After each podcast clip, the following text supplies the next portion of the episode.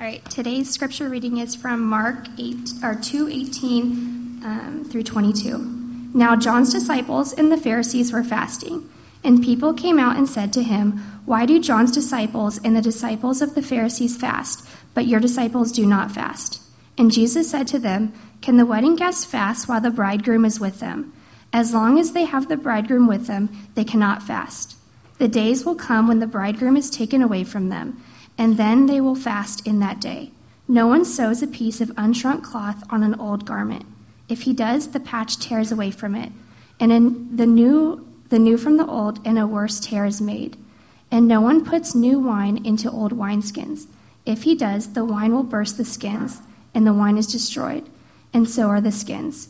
But new wine is for fresh wineskins. This is the word of the Lord. You may be seated.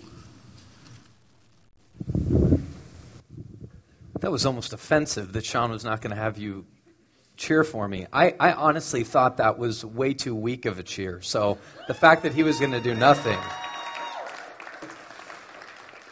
Truly, this is great uh, to be with you guys. Um, as Sean said, my role is uh, the lead pastor of Redemption Church, which come this fall will actually have 10 congregations because you guys will no longer be the baby. South Scottsdale is going to launch, and it is just a huge delight for me to watch these churches get off the ground uh, from inception. You all have planted in somewhat of a unique way. Redemption congregations launch in different ways. Some of them launch with hundreds, and you guys can't kind of have Flagstaff launch with like a few families. And our belief fundamentally is in the local church. We delineate ourselves a little bit in saying we're multi congregational from multi site in this way. We believe that what happens on the ground needs to be fundamentally in person. The word that people would use a lot is incarnational, like in the flesh. We believe that. We believe decisions are made best at the local level. We believe churches need to grow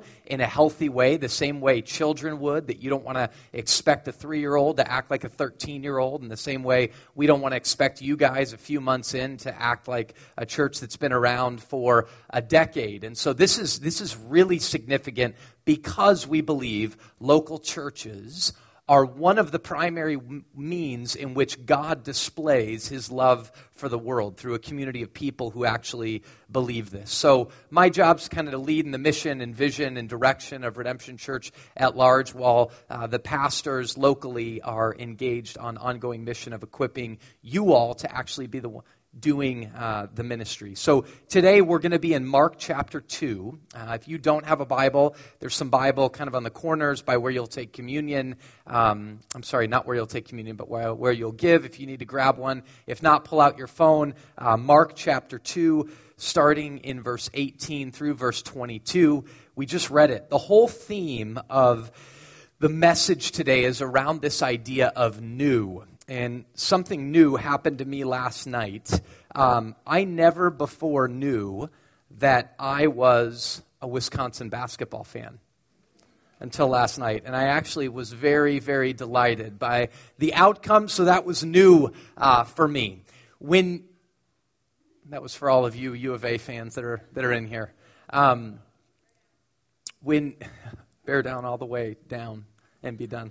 Um, so here's the deal when you communicate, uh, people will tell you in your introduction that you need to capture the listeners, who is you all, to tell you why you should actually listen. So oftentimes you'll begin uh, a message through an illustration to draw you all in to show you why you should actually listen. Uh, in the past few weeks, I uh, go through Facebook often. I, I, post rarely, but I'll go through Facebook and just look at what people are posting, what people are feeding. And there's a mom in this congregation um, that posted something I thought was absolutely fantastic. And she'll be an unnamed mom, but she posted this. She said, Some people wonder why moms so often talk about coffee and wine. And she said, The reason is, is because cocaine is illegal as the father of four kids, I so identified with that. We are not promoting cocaine at Redemption Peoria, but it's funny. It makes a point. But there is something fundamentally about these good gifts that God's given us in the world, like coffee and wine, that are appealing to us. And so let me draw you into why you should listen in a pretty trivial way to start off with. But today's message is fundamentally about parties, wedding celebrations. Some of the greatest parties that I've ever been to, or my friends' weddings, or my weddings. Jesus is talking about a feast that includes wine, and he's saying that a feast and wine fundamentally have more to do with reality than many of the other things that we experience in life. Feasting, parties, wine, and Jesus. I'm convinced that many people have a, a, massive, massive misunderstanding of Jesus. And if you happen to be sitting in these chairs today and you think, yes, I have friends who have a massive misunderstanding of Jesus, I want to just stop you for a minute and say, I think you may have a massive misunderstanding of Jesus. And I believe one of the greatest ways to disrupt our view of Jesus by putting in front of us the real view of Jesus is to actually read the Gospels. Whether we're a Christian or we're not a Christian, the reading of the Gospels does something to us when we actually encounter the real Christ as he's presented to us in the Scriptures you guys all know the name Albert Einstein. You don't have to be Einstein to know that name. You hear about him all the time. He's this genius that lived. He was not a Christian, admittedly, not a Christian. He grew up Jewish, and he says this about reading the Gospels. He says, As a child, I received instruction in both the Bible and the Talmud, Jewish religious text. He says, I am a Jew, but I am enthralled. Hear the words that he says here. But I am enthralled by the luminous figure of the Nazarene. That's Jesus of Nazareth. He says, I'm enthralled with Jesus. Then he says this No one can read the Gospels without feeling the actual presence of Jesus. His personality pulsates in every word. No myth is filled with such life. Jesus is too colossal for the pen of phrasemongers, no matter how artful they may be. No man can dispose of Christianity with a simple bon mot, with just the flip of the hand. He's saying, when you encounter the Jesus of the Gospels, this man is doing things that is not normal. He's saying things that are so provocative and at times so sly. And he says, Even me, whom is not a Christian. I don't follow Jesus. I am so enthralled by this man. This man is so magnificent, so colossal, that no matter the people that are the most artful with the pen in their prose of their writing cannot write how amazing this man truly is. This is one of the things when we encounter the Gospels that we must understand is let Jesus be Jesus. Let us slow down enough to see what's actually happening that we might be encountered by the real Christ. Now, I acknowledge there's people probably in this room who would admittedly say, I'm not a Christian, or who are struggling with that idea. So I would just say to you and to all of us sitting in this room, let us encounter the real Christ because people's perceptions of Jesus change as they encounter the real Christ. So, this is a scene about Jesus where Jesus is questioned again by the religious leaders of the day. And in most Bibles, it'll say it's a question. This whole scene starts with a question about fasting, which feels like a very religious practice. All of us would say that's a very religious practice. It says this Now, John's disciples and the Pharisees were fasting. For that is what religious people did. They were fasting. And people came and said to him, that's Jesus, why do John's disciples and the disciples of the Pharisees fast, but your disciples do not fast? I mean, Jesus, you're supposed to be a religious teacher.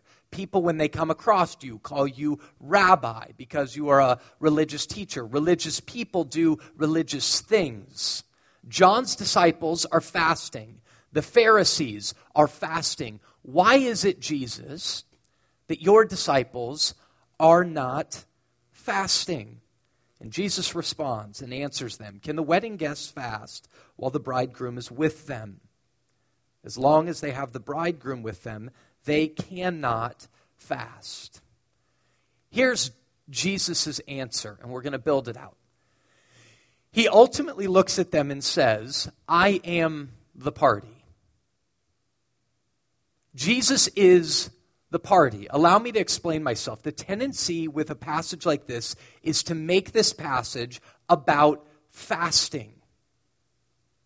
That's the tendency because that's the question that was brought. Therefore, this passage is about fasting. I want to submit to you that in Jesus' answer, we see fundamentally that this passage isn't primarily about fasting. Fasting was a means for Jesus to say, I'm the party. Fasting was a means for Jesus to say, You all, as human beings, whom I created in my image, have a passion for partying, have a passion for the feast. And he's saying to them, I am the feast. This passage is far more about the character of Jesus and about what his coming into the world actually means than it is about fasting. It's about him, his character, and his coming, and then how that reorients the world, and therefore things like fasting. Bottom line of what Jesus is saying about fasting is this you don't fast when it's a feast, you don't grieve at a celebration.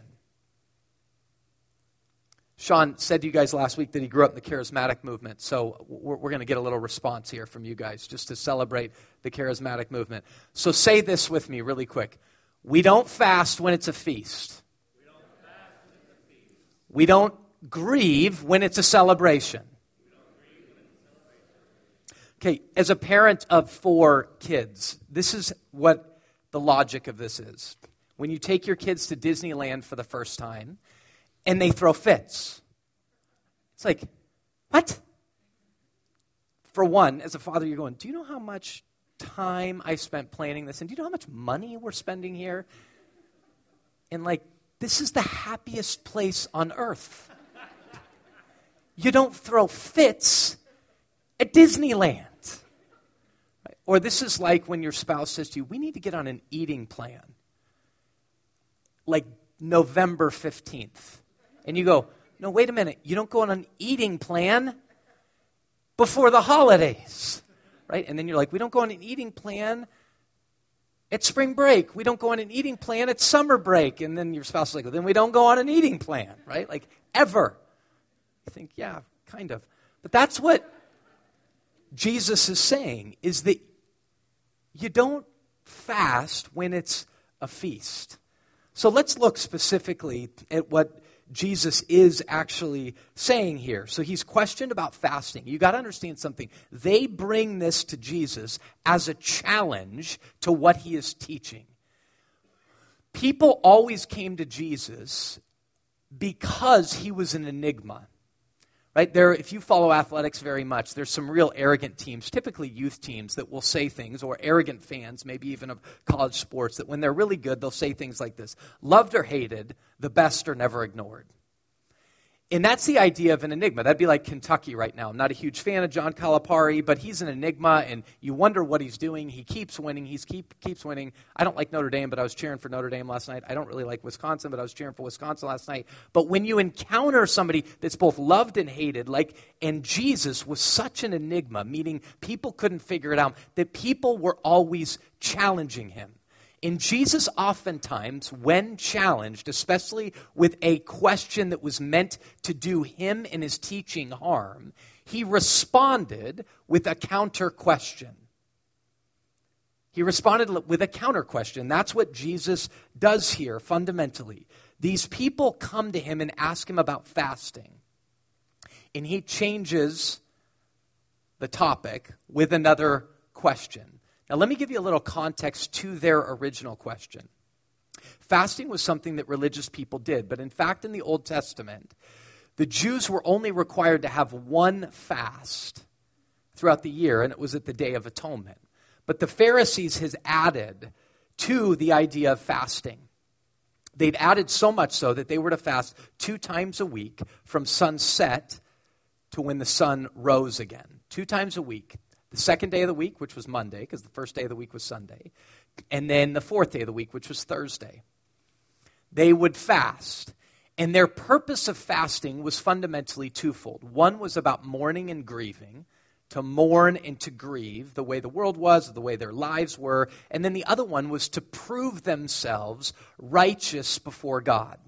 So if you remember, there's a scene in chapter uh, Luke chapter 18 where there's a Pharisee and a tax collector. And when the Pharisee prays, he prays and says, God, I am a righteous man, not like the sinners and not like this tax collector. And his justification was, I fast two times a week and give a tenth of all I have. So, fasting for these people was a religious offering to God. It was religious in the sense that they were grieving the way things were, and it was religious in the sense that they were trying to prove themselves. Jesus' answer to the question of why his disciples don't fast, look at it, and Jesus says to them, here's the counter question can the wedding guests fast while the bridegroom is with them? As long as they have the bridegroom with them, they cannot fast. So here's the idea. Clearly, here, if you just read the passage, you'd know the bridegroom. Let's just wait a minute on who that is. Clearly, here, the bridegroom is the disruptor. The bridegroom is like the company Uber. So Uber's on the scene and disrupts the taxi cab industry. Clearly, here in the midst of this, they ask a question about fasting, and he says, Fasting is not appropriate because of the bridegroom. The bridegroom disrupts. And remember, I said Jesus, when approached with a question that's hostile, responds with a counter question. In this counter question, I'm going to use a big theological word here, is Christological. Okay, I'm going to define this term for you here. It was, it's Christological. Christ is not Jesus' last name. You guys know that? His name's not Jesus Christ. Christ meant messianic. The Christ was the Savior. And the Savior that all Jews knew if they knew their scripture was the Lord. Jonah 2 9 says, Salvation belongs to the Lord. Salvation is of the Lord the logic consistently through the Bible is the Lord, the Master, the Lord, is the one who saves. That's why the phraseology Christians will say all the time is Jesus is both Lord first and Savior, because the Lord, in his very character, is one who saves. So I'm saying to you, Savior, Christological. This comment is fundamentally Christological when he says, when the bridegroom is here, the feast is here, there is no reason to fast. What they knew in the Old Testament was that the bridegroom, a wedding feast, was an illustration that was brought forward in the Old Testament, the wedding feast, as the day the Savior would come. And then, as that theme gets picked up in the New Testament, the bridegroom and the wedding are specifically spoken of directly in relation to Jesus. Jesus, why don't your disciples fast? And he says, the bridegroom is here. Now, oftentimes there's this big struggle. Did Jesus actually claim to be God? in real simple terms, we could have a long conversation on this, but in real simple terms, as you read through the Gospels, these people consistently want to kill him and want to kill him on the accusation of blasphemy. The blasphemous remarks that they knew Jesus was making was that I am the Lord. I am the Savior. We're going to come to chapter 3, verse 6, where the Herodians and the Pharisees conspire together, just a few verses after this, to kill Jesus. Jesus is making a fundamental claim that I am the bridegroom, and when the bridegroom is here, you don't fast because it's a feast, because I am the feast. I am the party. I am the bridegroom. So compare with me for a minute. A fast, just simply stated, as you know, you may go, ah, never taken a religion course in college, and I don't know anything. I don't care. Just baseline even if you do intermittent fasting for dieting, whatever it is, compare a fast to a feast. So I'm going to help you out here for a minute. Fasting. When you fast, you're tired, you're weary. When you fast, you're hungry. When you fast, you're anxious and you're looking forward. I can't wait for the day that I eat or the time that I eat. So you're tired, you're weary, you're hungry, you're anxious. But at a feast, a feast is not tired and weary, it's lively. A feast is not hungry, it's full. A feast is not a- anxious or even forward looking. A feast is in the moment. A wedding celebration, you're in the moment because it's lively and because you're eating, because you're having fun, and because you're full. So Jesus at this moment is going, The feast is at hand. Therefore, my disciples are to be in the moment, lively, and full. He's making a very, very clear case about what his presence has brought. Now, from the very beginning, you've heard this. If you've come the last couple weeks, you've had this idea that Jesus came on the scene and he said that in his coming, the kingdom of God was at hand. Now, there is no such thing anywhere in the world of a kingdom that doesn't have a king. And the king determines what type of kingdom he brings. So, the character of the kingdom or the characteristics that you experience in a kingdom are determined entirely by the character of the king. Jesus comes on the scene with all of who God is displaying to the world all of who God is. And he says, I am here. Therefore, the presence of God is here. The bridegroom is here, who is the Christ, who is the king. Therefore, the kingdom of God is at hand. And when God is there, when you are in the very presence of God, it's a feast. It's not a time, it's a fast. Do you see how Jesus is saying this isn't primarily about fasting? It's primarily about me. And as we continue to read through the New Testament, there's these statements that should be made to the entirety of all of the world about Jesus Christ himself. There's statements in the Bible in Colossians chapter 1 that speaks about this very Jesus who we're reading about in the Gospel of Mark, saying that by him, by Jesus, and for him, all things were created. All things were created by Christ and for Christ. Now, if you were to read the Bible from the beginning to the end, you would see that all things being made by Christ and for Christ. that We as human beings were made in his image, but there was this moment of rebellion where we rebelled against God and against Jesus and essentially created something like the image of a broken down power line. When a power line breaks down and it falls, it's constantly going to look for its source. Sparks go everywhere, the energy's all coming out of it, and it moves to the right and to the left, up and down, because the power is surging through that line looking for its connection. That is the illustration of us being disconnected from the one we were made by and for, as Colossians 1:16 says, is that humanity at large, the world at large, is constantly looking for its source. So it looks to the right, it looks to the left, it looks up, and it looks down in the end because it's disconnected from whom it was made by and for. And Jesus here comes on the scene, uses a question about religion, and says fundamentally, your religious practices, your seeking of proving yourself, your desire of mourning, all has to end, I'm here. The connection is here. The one you were made by and for is here. Therefore, he's saying to them over and over and over again, he's putting himself in public places to say, Look at me, see me, listen to me. And then he verbalizes these things Come to me, all you who are under the fast, weary and heavy laden and I'll give you rest. See me, look at me, come to me. Know I'm the point. Know I am the party. I'm the one this was made by and for. He then moves on And he says, as long as the, they have the bridegroom with them, they cannot fast.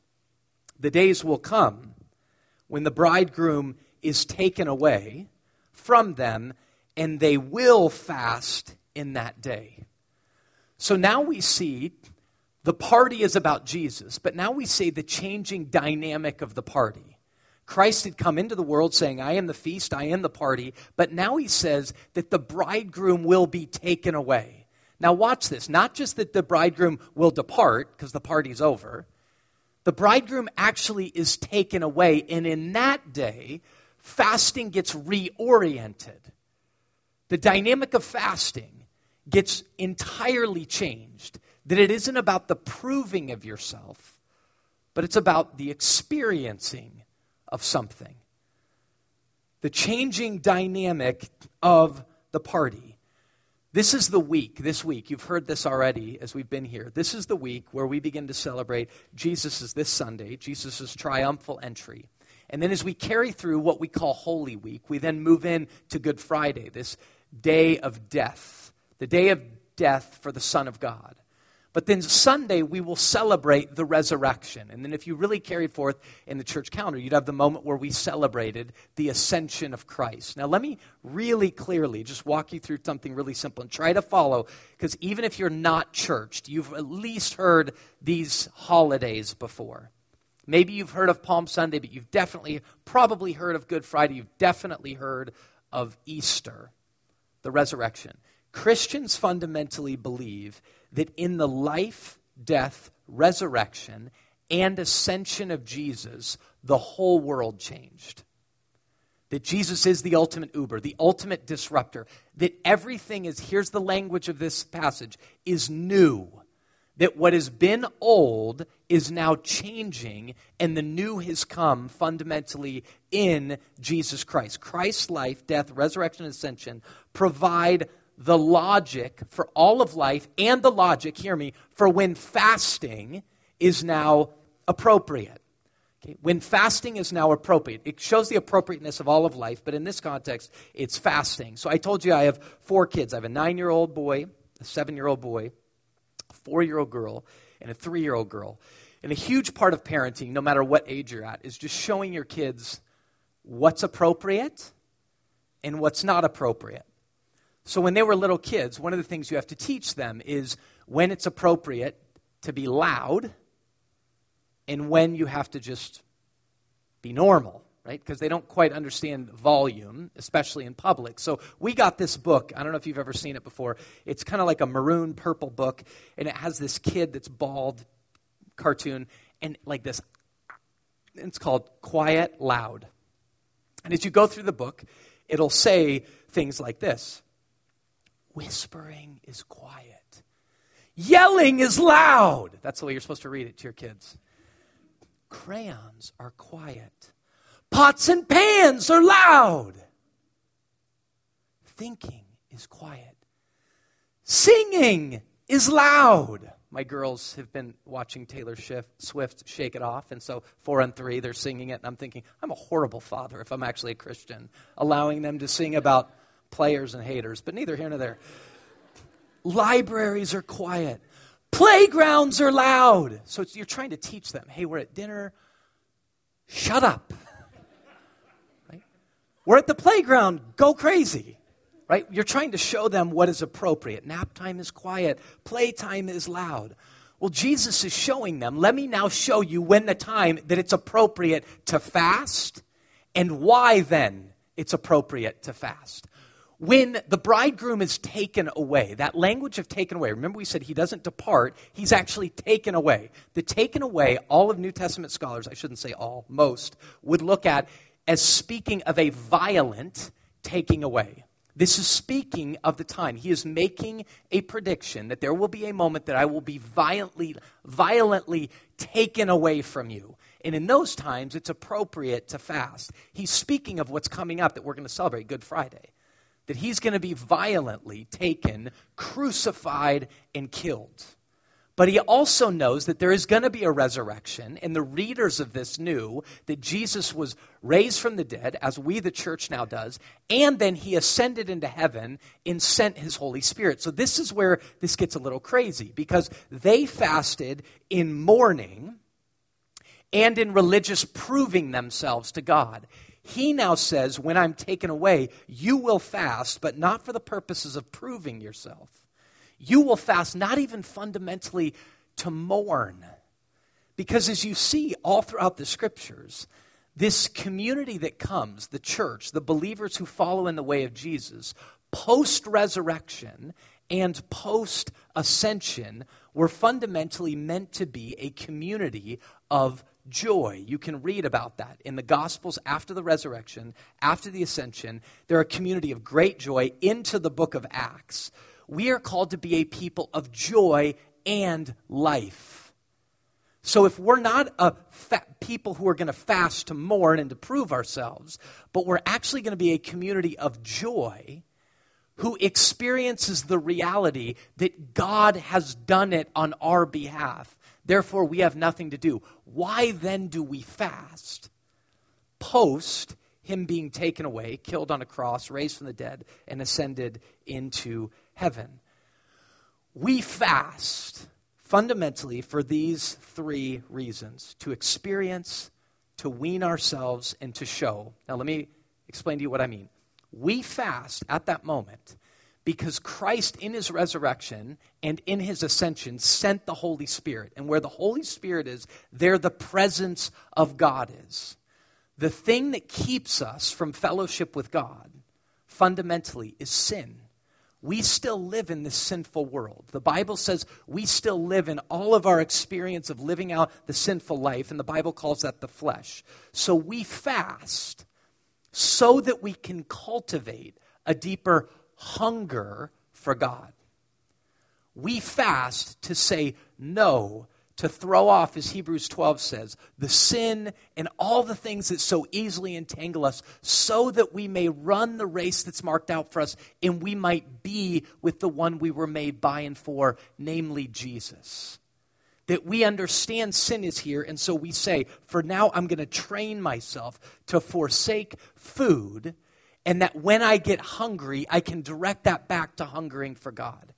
I'm going to forsake the television or I'm going to do a social media fast, whatever kind of fast, but so that you direct yourself to whom you were made by and for. It's to wean you from sin so that we might experience God because we're fundamentally about the feast in the party and not about the fast.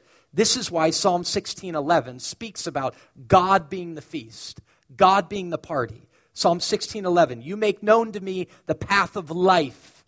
In your presence there is fullness of joy, and at your right hand are pleasures forevermore."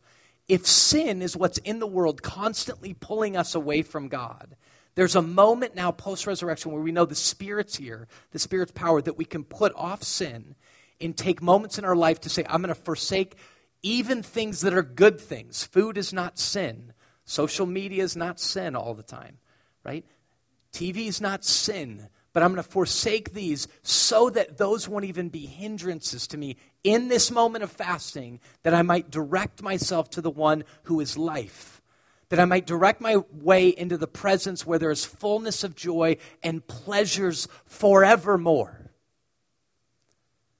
So the purpose is to wean us from the love of the things of this world that we might experience God so that we might show to the world this is life.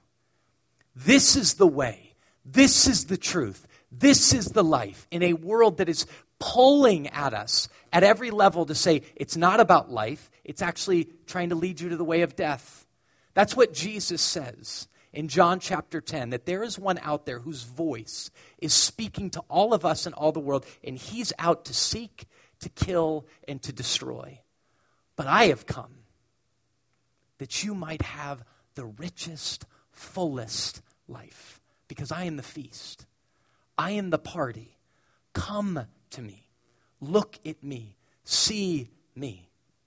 I am the feast. That's why we would fast, to more experience the feast, to be empowered to then display our calling to the world to say, He is the way, He is the truth, He is the life. Capital L, capital I, capital F, capital E. Life that is worthy of the word, rich, full life. Now, Jesus ends with a couple parables parables about clothes and parables about wine. We said we were going to talk about wine. Parables about clothes and parables about wine. Any good party, you want to dress your best, right? And you drink wine, right? Jesus says that's okay. So, any of you fundamentalists in the crowd, um, he's the one who made a lot of wine at the wedding feast. So, the party fundamentally, what Jesus starts talking about here, is about the new way, not about the old way. No one sews a piece, verse 21, of unshrunk cloth on an old garment. If he does, the patch tears away from it. The new from the old, and a worse tear is made. No one puts new wine into old wineskins. If he does, the wine will burst the skins, and the wine is destroyed, and so are the skins. But new wine is for new wineskins or for fresh wineskins. The party is Jesus. There's a changing dynamic to the party, but even now we got to know the way of the party, the way of the feast, the way of Christ is the new way. The way of the wedding, the way of the party, the way of Christ is the way with the new. And the new is not compatible with the old. Okay, I'm a young father. I have four kids. They're the only illustrations I've got, okay? But there's these same moments when you're a parent and you're raising kids that you don't want to spend a lot of money. And, and then there's just times where you're so busy, you can't even think about what you need to do, right? It's just enough to get food in the cupboards to feed the kids. I can't think about getting them new clothes right? Or my wife's not thinking about getting, you just all of a sudden sit there. And so the other day, my wife is trying to pull on our four year old daughter this pair of shorts, and she gets them up and puts them on her. And I look, and this old song comes in my head. This is the challenge of being in your mid 30s, is you think music's still relevant, and it's not. But there used to be this hip hop song um, that said, Look at those girls with them Daisy Dukes on, right?